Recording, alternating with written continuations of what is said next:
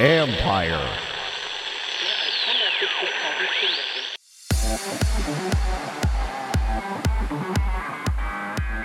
They're in the gate. Need a little help figuring out who to back?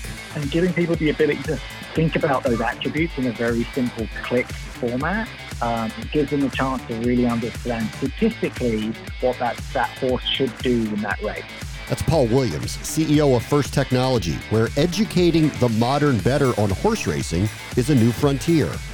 This is the Future Sport Podcast. I'm Bram Weinstein.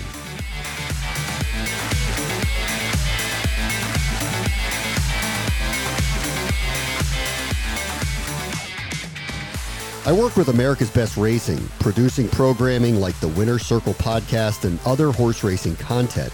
It's total love of the game, having learned to read a racing form before I could throw a ball. I also know that younger fans wouldn't actually buy paper, let alone take the time to understand the intricacies of handicapping these days. So, one of the ongoing debates in our circle is always how do we make this incredible experience more accessible the Stronach Group, owners of major tracks in North America, are looking at live experience and at the same time have charged Paul Williams with closing an educational gap to allow bettors to be more informed.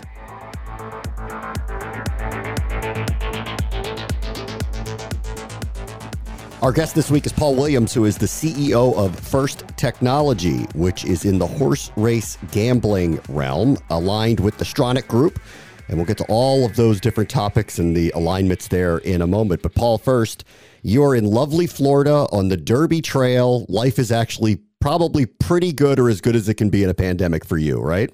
Yeah, I mean, it's not too bad down here, right? At least we've got the sunshine as opposed to the cold weather. So, um, and look, the track's got restricted occupancy because the governor allowed us to have some, so we can still get some of our fan space back at the operation. But um, yeah, can't beat the weather this time of year. No. Um, so we're having you on partially because clearly there's a huge proliferation of sports gambling that is happening, and horse racing has been legalized in most, if not all, of the jurisdictions we're talking about for uh, decades now.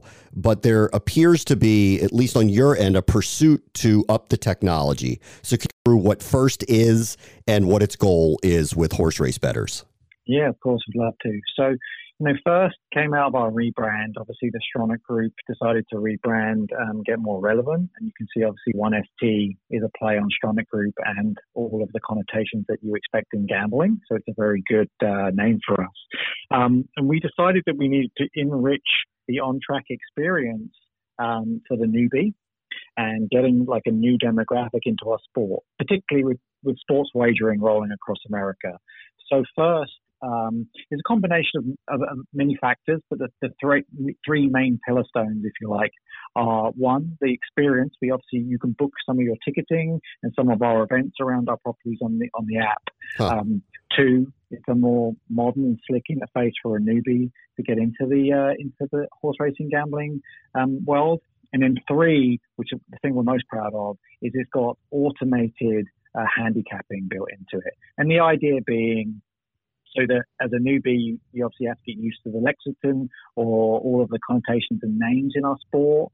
Um, a lot of people that don't know our sport obviously don't know what win, place on show is versus first, second, or third. Um, so the other part then of obviously knowing the attribution and knowing that because it's the pari-mutuel wagering world, you're not actually betting against the house, you're betting against the competency of your fellow players that we felt if we gave the newbie an app that allowed it to get their competency up to street smarts pretty quickly, um, they fall into love with the sport like we do. You know, it, it's so interesting because I, I, grew up um, in it as my father was a huge, huge horse race enthusiast. He taught me how to read a form before he taught me how to throw a ball.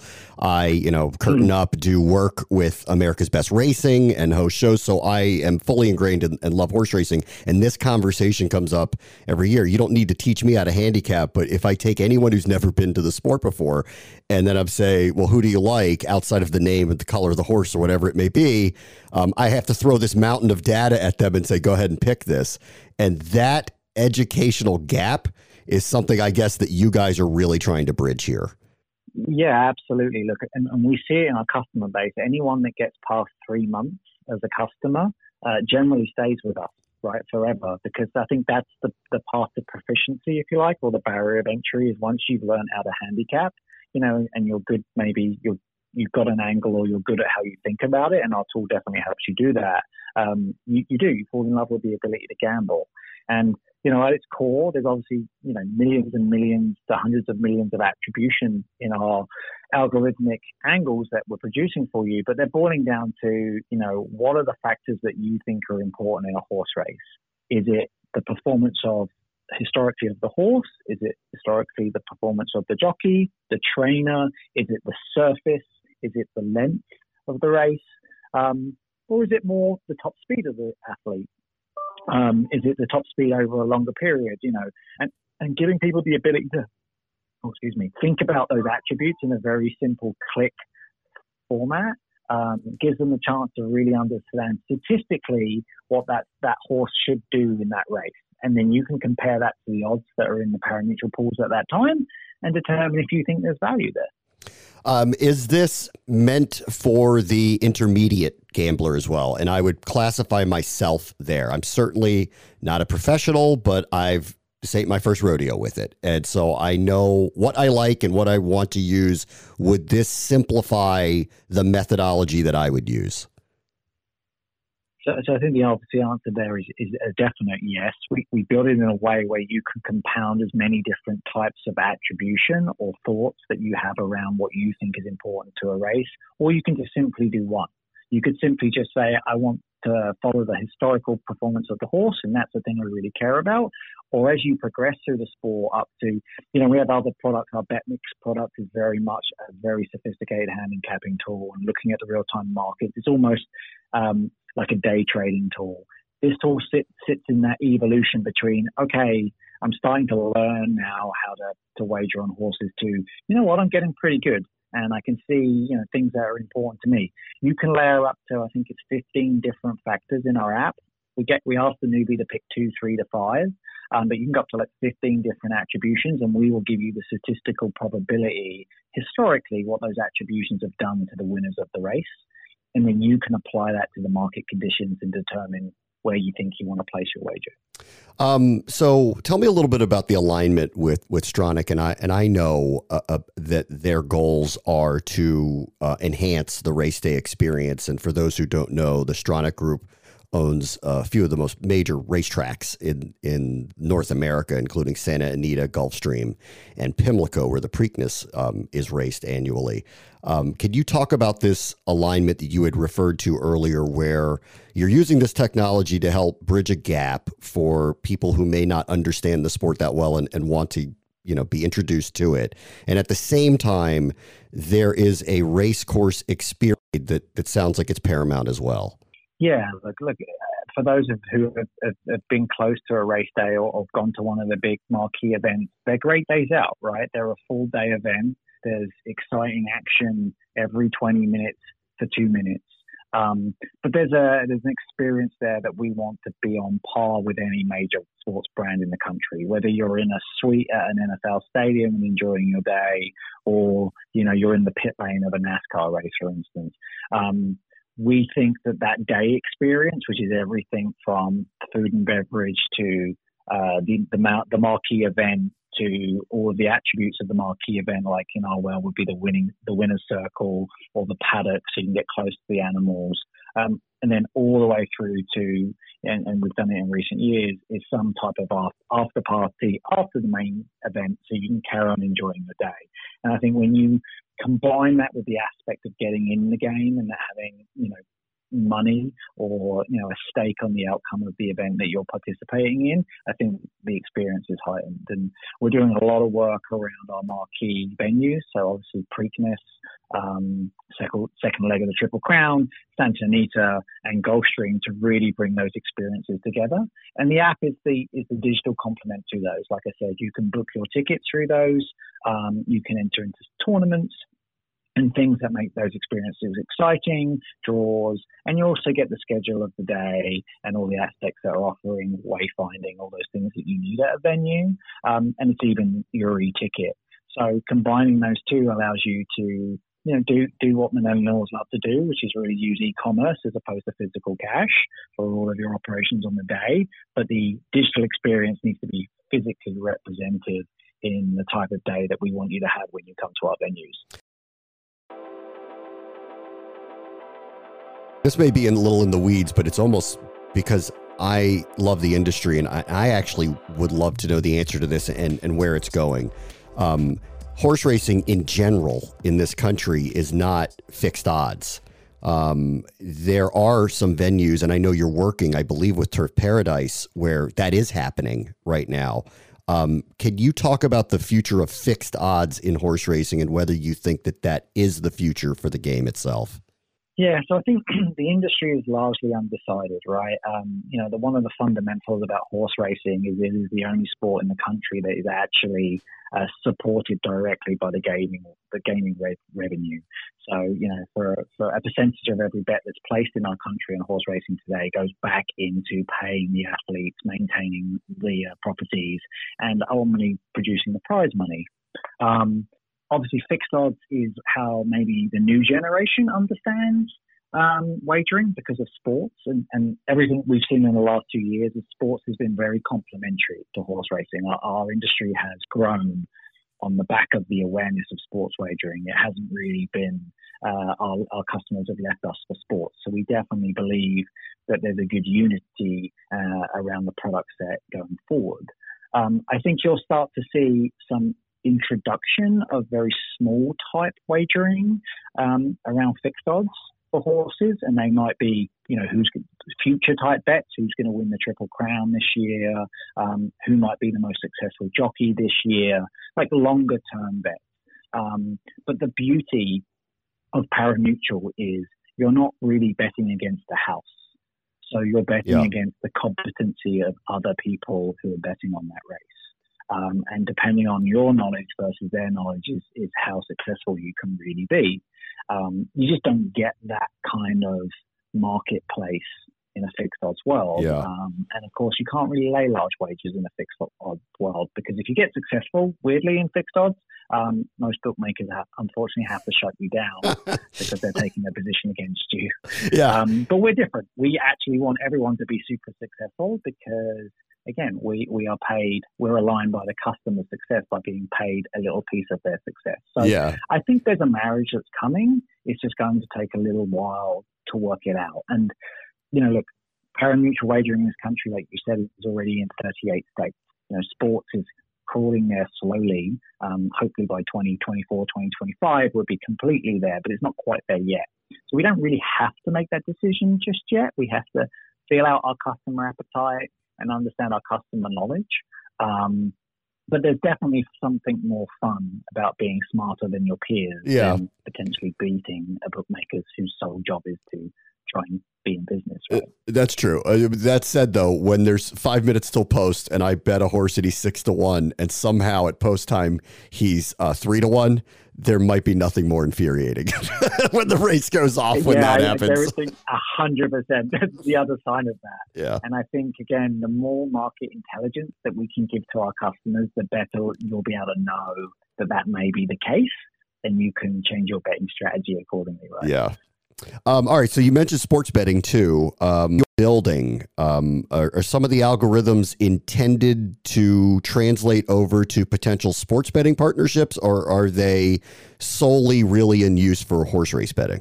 They're in use for horses today, but we obviously, because we're, you know, ultimately we're a technology. I like to think of First Technology, which is the group of Stronach assets that really represent the technology um, products in our ecosystem. We're really a technology a group of assets that happen to do horse racing today. Um, we obviously actually do do some fixed odds sports wagering for some companies in Australia and some other international markets. So we're pretty well versed in the world. Um, all of the algorithms or the, or the AI that we've built is with a mindset to um, understanding the key KPIs within a certain sport or racing, including motor racing, um, and then being able to apply that market intelligence back to the customer so they can make a better informed decision. So definitely a wider thought process there. Yeah. Um, in general, the the marriage, if you if we can call it that, of sports betting because it will be ingrained. And, and I live in Maryland, and Maryland just legalized it, so it's another you know jurisdiction that's going to incorporate it. Probably at the Stronach tracks, but we'll see. You know, in, in other places as well. As you kind of look ahead to what that landscape looks like, um, how does horse race betting work alongside sports betting as it becomes more ubiquitous in the United States market? Yeah, look, I, I think there's lots of good marriages appearing, right? You know, Penn National, largely a casino company and a horse racing harness company, you know, partnered with Barstool to bring sports to its ecosystem. That's a great crossover for our industry. Um, Churchill Downs, obviously owner of the Kentucky Derby, you know, the largest race in our country, is also got its it just rebranded its Bet America sports betting platform to TwinSpires, which is the name of its horse wagering book. So there's some natural partnerships coming up. And look, I think, um, you know, I, I, worked in a sports book in Nevada for, for a long time back in the early, you know, 2009 to 2015 period. And, and what we found out from our learnings in Nevada when it was the only place you could bet sports is look, uh, Americans love to bet on American content. They, are not that interested, at least today or then, on foreign content. They like their own. It's, they're very proud of their own content. And horse racing is a very good day uh, offering for content because most of our sports, um, with some of the exceptions of baseball, kind of kick off in the afternoon or uh, early evenings because of TV rights. Horse racing goes during the day based by time zone. So there's a natural complement of giving customers bettable opportunities leading up to the big leagues in the evenings. And I think, again, coupled with a really good experience, whether you're going to a night race, say, at, at, at the Meadowlands and betting on that and then having a drink maybe in the bar and the nightclub afterwards, or you're coming to a whole day premium event like the Kentucky Derby, Preakness, or Belmont, um, there's a natural fit there, much like a NASCAR race or the Super Bowl or yeah. something. And I think if the quality's there and, and the sequencing and scheduling are there, these two things are very harmonious to a to a consumer. And again, I know I, I harp on there a little bit. I, I think there is interest in, much like fantasy, being able to outplay other players not necessarily corporations. Okay, um, last thing, um, and since we kind of started this conversation, and the purpose of the technology mainly is to help people who are new to the sport have a better understanding of it and be engaged in it. Um, I'm sure you asked people who might be interested but don't have experience with horse race gambling, what do they want? So when you ask that question, what does the modern young fan want to get engaged through an app like yours or at a day at the track? That's a great question. Um, I would say, look, all of our research, although the net result seems pretty obvious, is around these things. Engagement is key. You know, like young people love affirmation. They like to be able to broadcast in, in their social circles uh, their successes. And I think, again, playing against a house versus playing against a group of people, both friends and foes, creates great competition. So I think that collaboration and that affirmation around, you know, I just bet race three, horse number four at Gulfstream, and it went off at six to one, and uh, I did really well on it. Or I've hit a trifecta that paid over, you know, fifty to one. Um, they're great stories, and they come thick and fast in our industry because our race is only two minutes long. So you have an opportunity to correct your ship uh, every every two minutes. Um, so I think that's key.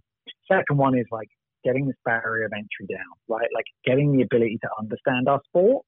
Um, I think is, is paramount. Like again, the, the sports betting is actually going to have some of the same issue. No one really understands the spread or money line when you initially get into sports. Is a bit a bit crazy, but everybody can kind of wrap their head around what action was.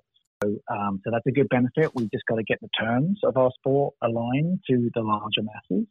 And then number number three is people want a quality experience, right? Like you know, again, I think when people think of a, a, a horse track, they think of a dusty, decrepit building that is on a large piece of land that no one ever goes to or has a very old monolithic casino in it. Yeah. And I think a lot of our new fan bases that attend Pegasus, for instance, which yep. is one of the best parties I've ever been to, and I've lived in Vegas for three years. Yep. Um, is is a completely different offering to what they're expecting, and I think as we start to build out uh, more understanding and viewership of that experience, I think people can actually have a really fun day at a racetrack. And that's whether you gamble or not. I think the quality that Stronach is, is bringing to those day experiences is going to stand up in its own right, and racing is just going to put it on fire. Yeah, I, I, I, I've been preaching this forever as a huge horse race enthusiast.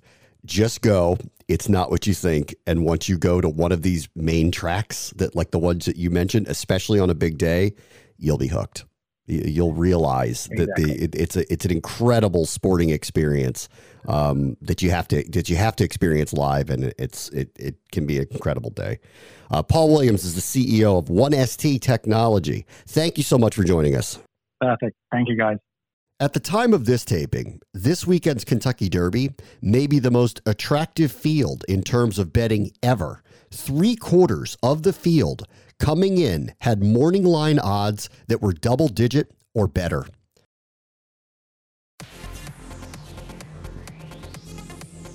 On the next Future Sport podcast, like horse racing, collectibles have hit a renaissance. They've done an incredible job marketing this, getting players involved. I mean, the fact that I'm going on social media, seeing the Josh Harts of the world. I mean, I was on a flight the other week as an ESPN, you know, watching ESPN on the, the little screen, and it was about Top Shot for 20, you know, 15 minute segment. I mean, it's incredible the hmm. way that they've been able to kind of make this appeal to a mass audience. That's Evan Vandenberg, CEO and co founder of Dibs, a marketplace that encourages fractional ownership of memorabilia. And that will do it for this episode. As always, the future is now. This is the Future Sport Podcast. I'm Bram Weinstein. The Future Sport Podcast is brought to you by 3 Advance, developers of sports tech apps that are AI powered and UX focused. So if you're looking to create some apps for your startup or your sports biz calls for some artificial or business intelligence, you should check out 3 Advance. They're incredible. Go to 3advance.com. That's the number 3advance.com.